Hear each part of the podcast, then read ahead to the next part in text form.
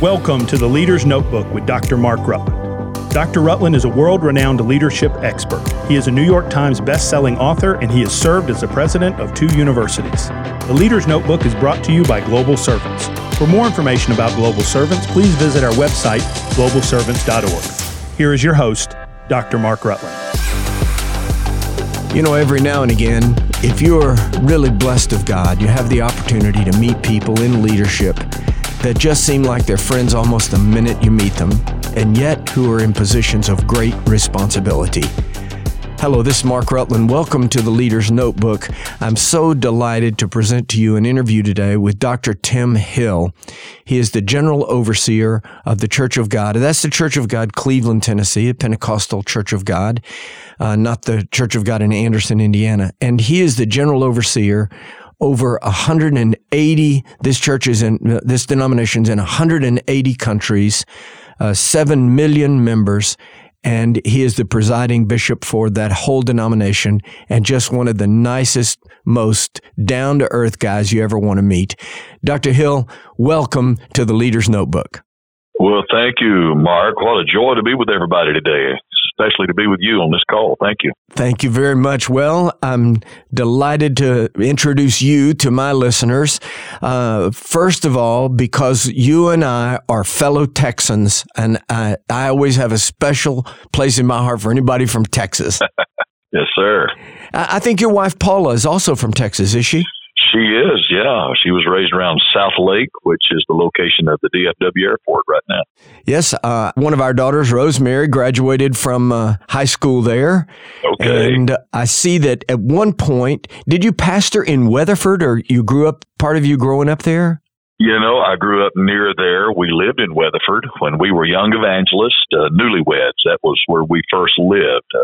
There is the Church of God state headquarters there. They have a campground and several little houses there for itinerant evangelists, and that's what we did back in those days. Well, you may know then a little area that's out from Weatherford. I preached there. One of my best friends pastors in Peaster, Texas. Heard of it. Yeah, absolutely. My dad was well acquainted with Peaster. And I used to, and still do, go there and preach in Peaster. You know, a lot of people, Dr. Hill, do not know that the real town for the Lonesome Dove series, the real town of Lonesome Dove is actually Weatherford, Texas. Well, I've got to make a confession. I didn't even know that. I've got to read up on that. I didn't. Now, my wife would have known that because she watched that series and loved it, but I didn't know that. Well, it's a great series. You know, the hero of the piece has to bring his friend back and bury him in Lonesome Dove, and that's Loving and Goodnight. And Oliver Loving is actually buried in the Peaster in the Weatherford Cemetery, and I have a photograph of Mark Rutland kneeling by the Loving grave. Now listen, the next time I go to Texas, I've got to go see that. I've never heard that, Mark. My goodness, wow! I'm glad I could educate a fellow Texan. You did. I thought I'd seen it all in Texas, buddy, but I'm going to make a note of that one. Well, on your own life, you were a PK. I was. How do you feel like that? You know, you hear so many things, PKs, why do they go so crazy, all that kind of thing. But what do you have to say about growing up as a preacher's kid? You know what? I wouldn't have had it any other way. I was the baby of my family. I had 4 other siblings, and I was born in Levelland, Texas. Now, Levelland is about 25 or 30 miles on west of Lubbock, West Texas. And I was brought back to a little Church of God parsonage from the clinic where I was born. And that's all I knew until I graduated high school and went to college. And I wouldn't have it any other way. My dad modeled before me the Christ life. You know, Dad wasn't perfect. None of us are. But he modeled before me the prayer life, the Christ life. I saw him in the good times, the bad times, and somewhere along the way, the Spirit touched my life, and I said, that's what I want to do. I was saved under my dad's ministry, and he's gone to heaven now. My mother is 93. She lives with me, and we have so many wonderful memories of Dad's ministry years, and I think I am what I am today, and I know this isn't everybody's story. We've all got a story, but I am partly, at least, what I am today because of the education that I got growing up in a church parsonage. I saw a lot of different angles, and I just appreciate it. I really do. You know, I'm glad to hear you say that. I think the whole thing about PKs going haywire is an overblown myth. Some of the finest, most effective ministers of the gospel and leaders in other fields that I know grew up in parsonages of various denominations, and I kind of take umbrage at the myth that PKs. Sometimes I say the PKs would be better kids if they didn't have to hang around with the elders' kids. Well, I had plenty of opportunities to get in trouble, and I certainly did on occasion. But, you know, it was the love of my parents, and the other part, the love of that church, the love of that congregation that just kept reaching out to me and other teenagers like me at that time that, we just couldn't stray too far without feeling that love tug, that love pull bringing us back. And, it was just a good life for me. I want to come to your subsequent education and school and doctorate and all the rest of that, but I want to talk a little bit about your music career. It's a fascinating thing to me. I'm in the vast host of the tone deaf, so it's exciting to meet somebody who in the senior executive position of an entire denomination whose actual start of his ministry was music. That's right. I have in my notes, you correct, it says that you have written 200 gospel songs and that you have one was the song of the year. That's right. That's right. I was blessed and favored with that. You know, I was raised on good old-fashioned church hymns, Southern gospel music.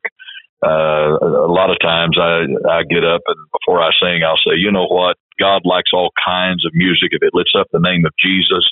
And then I go down the categories. He likes contemporary. He likes Christian rap, whatever that is. But I always end by saying, but I believe he taps his feet to good old Southern gospel. And then, you know, everybody will chuckle about like you did just there. And that breaks the ice. But I was raised on the Happy Goodman family, the Rambo. Some of your older listeners might remember those names. And it got in my spirit, and I wrote my first song. Of course, we won't talk about those very much, but I wrote my first song at about 10 years old. Mm-hmm. And my dad had bought me an old upright piano, brought it into the house. Later, he bought me a little nicer piano when I learned to play a little bit. But I was writing songs as young as 10, and by the time I was 20, my songs are being published and recorded, and just had a good time with that. 200 is not that many in compared to other writers. I mean, Dottie Rambo wrote about 2,500 to 3,000. Writers like that just put them out almost every day. But I've enjoyed what little success I've had in that.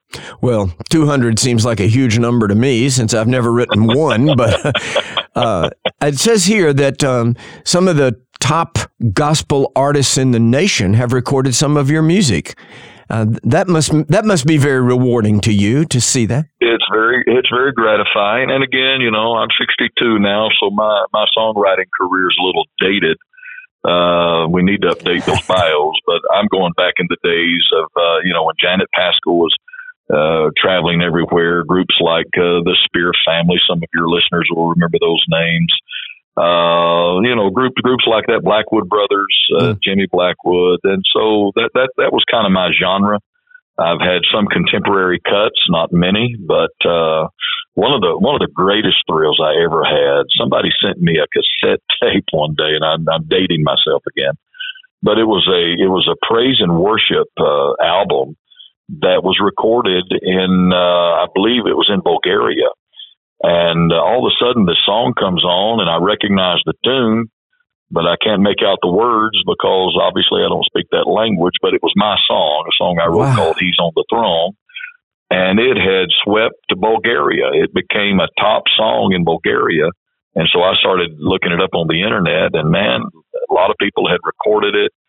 And just to know that a song like that, crossed the water and touched a lot of lives. And it's really one of the contemporary songs over there.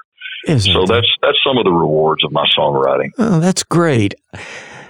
Then after you finished college at Lee University and then Doctor of Divinity at the Church of God Theological Seminary there in Cleveland also, was there some point where, I don't know how to ask this question exactly, did it ever occur to you or did it come in your heart or did the General Overseer of the Church of God, did that just fall on you? How, was there some point where you said, I think God's going to do that in my life? Was that a vision? No, not really. I can't say that it was, it was nothing I aspired to, first of all. It was nothing in my early years that I thought would come or desired to come.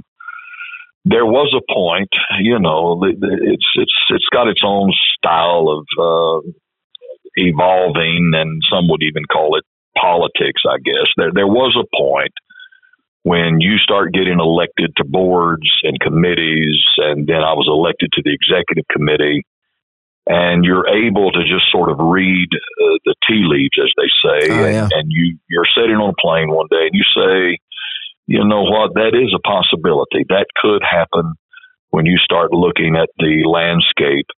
But, in my early life, there was really no point at all that I said, that's what I want to do.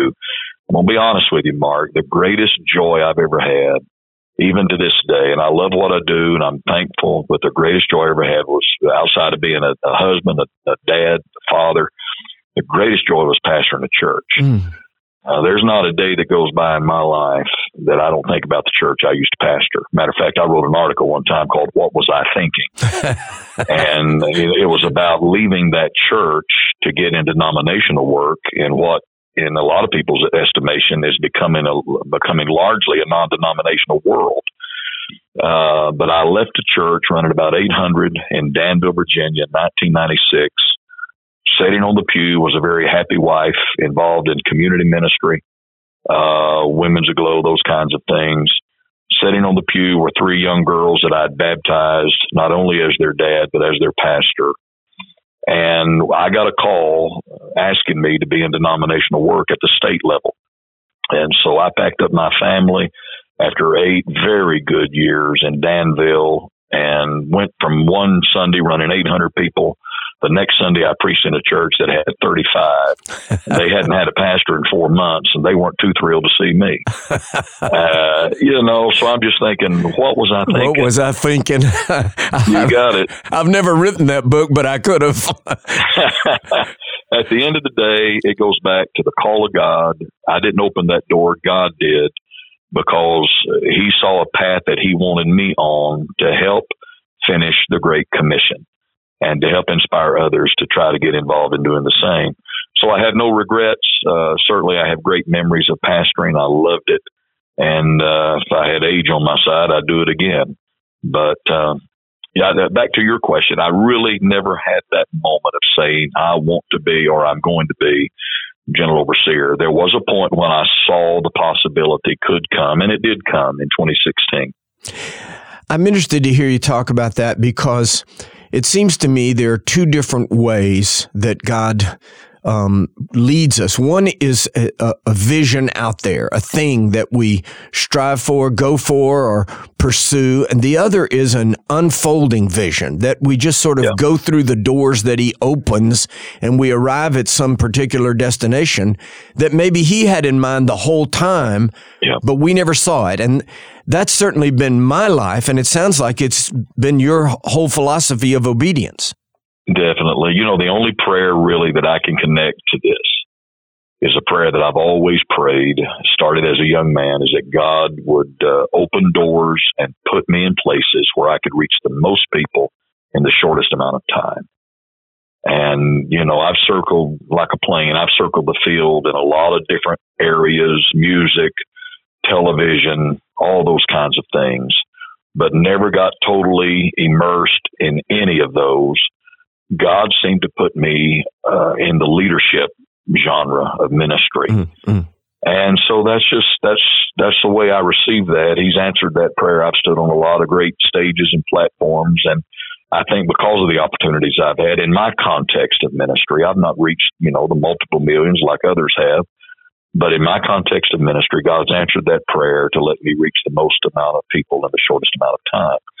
The biggest challenge that I pray against is that God keeps me from leaning my ladder against the wrong wall. Mm. You know, when this thing is done and I've climbed whatever ladders I climb, I don't want to get to the top of it and find out that I've leaned it against the wrong wall. I want to be at God's perfect will at God's perfect time. And sitting here today, Mark, talking to you, I feel, I don't say this to be haughty, I don't say this to be arrogant, but I feel like God's answered that prayer so far. Every ladder that He's allowed me to step on, I have had the gratification, the joy of knowing it's been leaned against the right wall for my life. What a great prayer. Lord, let me not lean my ladder against the wrong wall. That's wonderful. Let me ask you, since you bring up the issue of leadership, let me ask you a leadership question I like to ask people I interview. Can you identify some crisis, some moment, some challenge in leadership that you thought to yourself, this is the toughest thing I've ever gone through or led through? Is there anything like that? Yeah, the last 2 years. Mm. The last 2 years, Mark, and I write about that a lot in my new book, Furnace Grace. But I dedicated the whole closing portion of my book to how the Lord's helped me navigate leading in a pandemic crisis. And I look back on it, you know, from March 2020 when this thing hit so hard. The Lord has helped me every step of the way. I knew in the beginning of this, and I made this confession to several people, I could not self-navigate through this crisis. I couldn't rely on anything that I had or anything within me. I had to have supernatural help. And the Lord has been so faithful for 2 years. But yeah, I mean, 2 years really nonstop. Through 2020 especially, 2021 wasn't much better. I see a lot of great fruit and a lot of great light at the end of the tunnel here in early 2022. But, you know, these last 2 years for our pastors, ministers everywhere, has just been a crisis time. And I could go into a lot of things about how the Lord has helped us in the miracles that I've seen, but absolutely, these 2 years of leading in a pandemic has tried every fiber, every nerve, everything in my being. I've had to pull and call upon every resource that I had inwardly from the Spirit, from my knowledge of God's Word, from my knowledge about leadership, to bring us to where we are today. And here's the success. Here's the testimony. We've seen more souls saved during these years of pandemic than we saw before. I had my staff compare 2019 to 2020 because 2019 was an incredible year for us. We had revival around this world at the Church of God. And then 2020 hit, and several churches shut down. You know the story. Yes. I said to my staff, go and pull the numbers and just tell me what happened spiritually around the world. And they came back and said, Bishop, you might want to know this. We saw 35,000 more people come to Christ in 2020 than we saw in 2019. Wow. And it's the same for 2021. It just grows every year. Church planting has increased. One of the new things that's happening is online churches. You know, and here's what I say, Mark, when I get up to begin a message anymore, I say, you know, if the devil thought he would shut us up and shut us down, he was dead wrong. Because the Church of the Lord Jesus Christ has found more ways to preach more gospel to more people than at any other time in our history. And so to God be the glory. And, you know, leaders everywhere have been stretched. We've been challenged, but God's been so faithful. It's been amazing. So wonderful to hear you say that. And there's been so many satanic moments in church history. Take the 2,000 years. Caesar couldn't stop the church. Bubonic plague couldn't stop the church.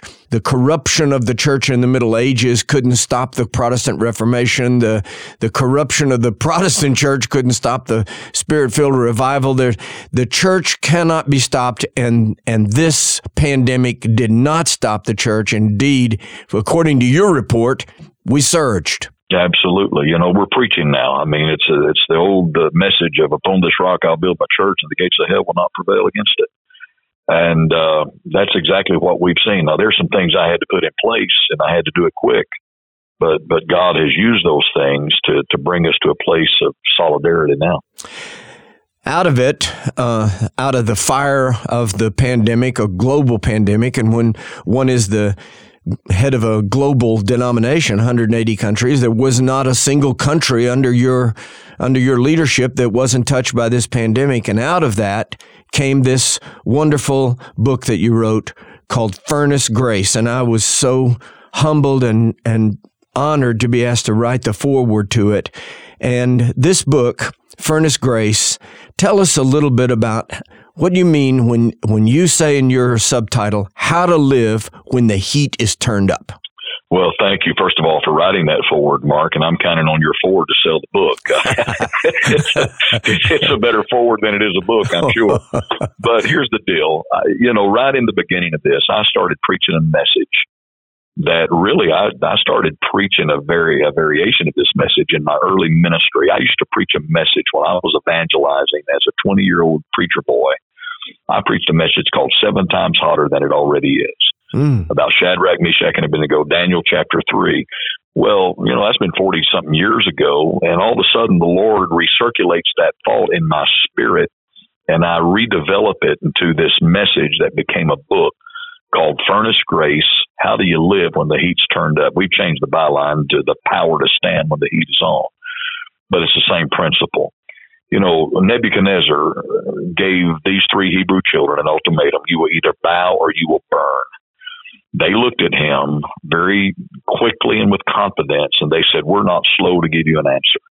We can tell you right here, right now, what we're going to do and what we're not going to do. We're not going to bow. God is able to deliver us from the fire. He will deliver us from your hand. But if not, be it known to you this day, we will not serve your gods or worship your image. Well, from that, I wrote the book Furnace Grace.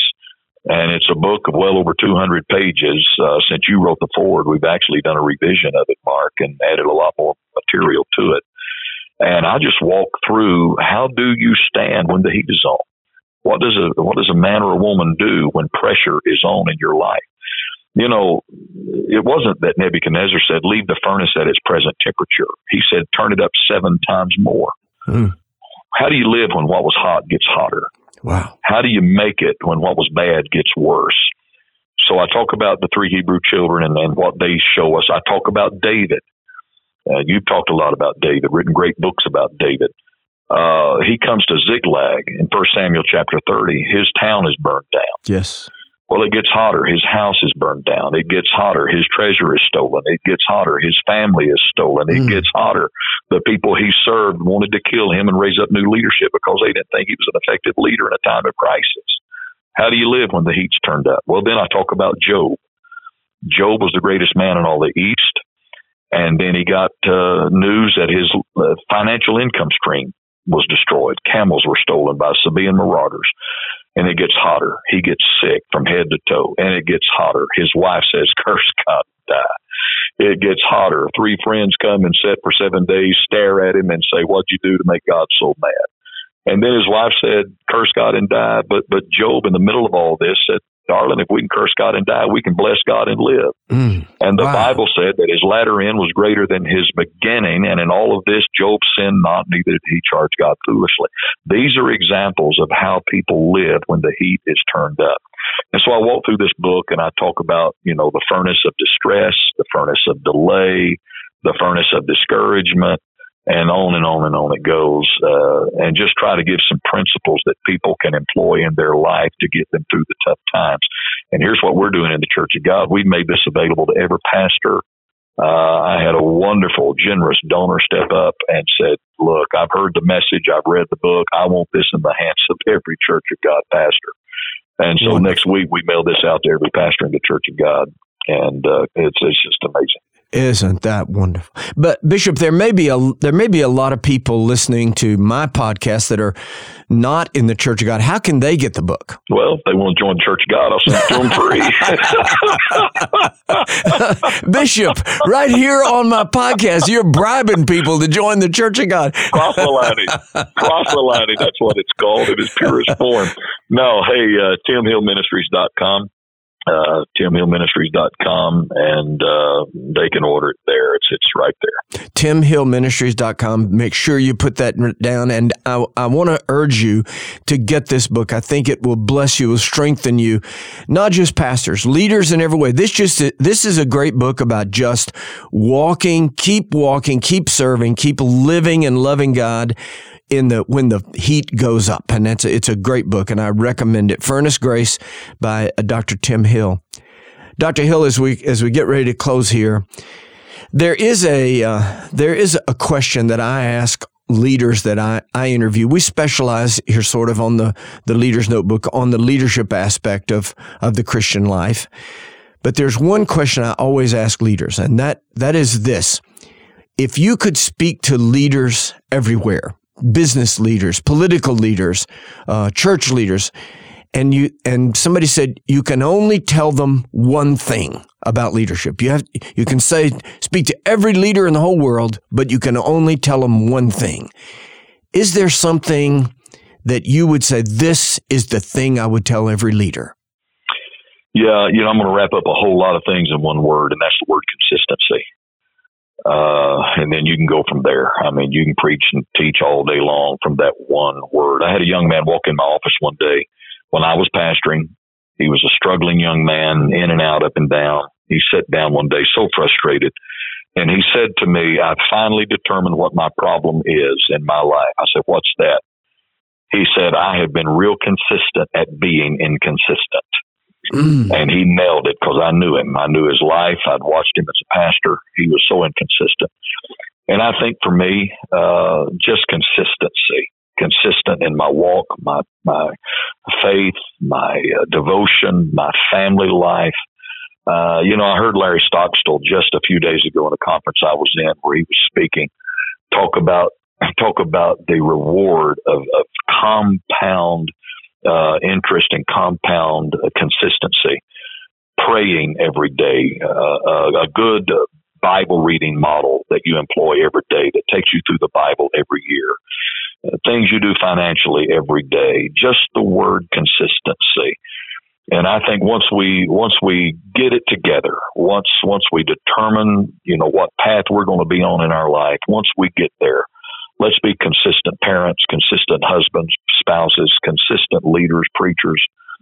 So that there's a lot wrapped up in that word, Mark. But at the end of my life, I want to finish well, and I want to be well when I finish.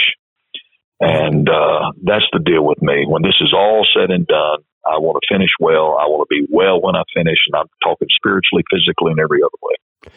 Wonderful. I think I hear the next book coming from Dr. Tim Hill, The Power of the Consistent Leader. I can't wait to read that book. Well, I hope you'll write the foreword for that one, buddy. We'll get a series going. Absolutely. Well, it's been so great to have you with us today, Dr. Hill. Thank you for joining me on The Leader's Notebook. Thank you, Mark. Wonderful to be with you.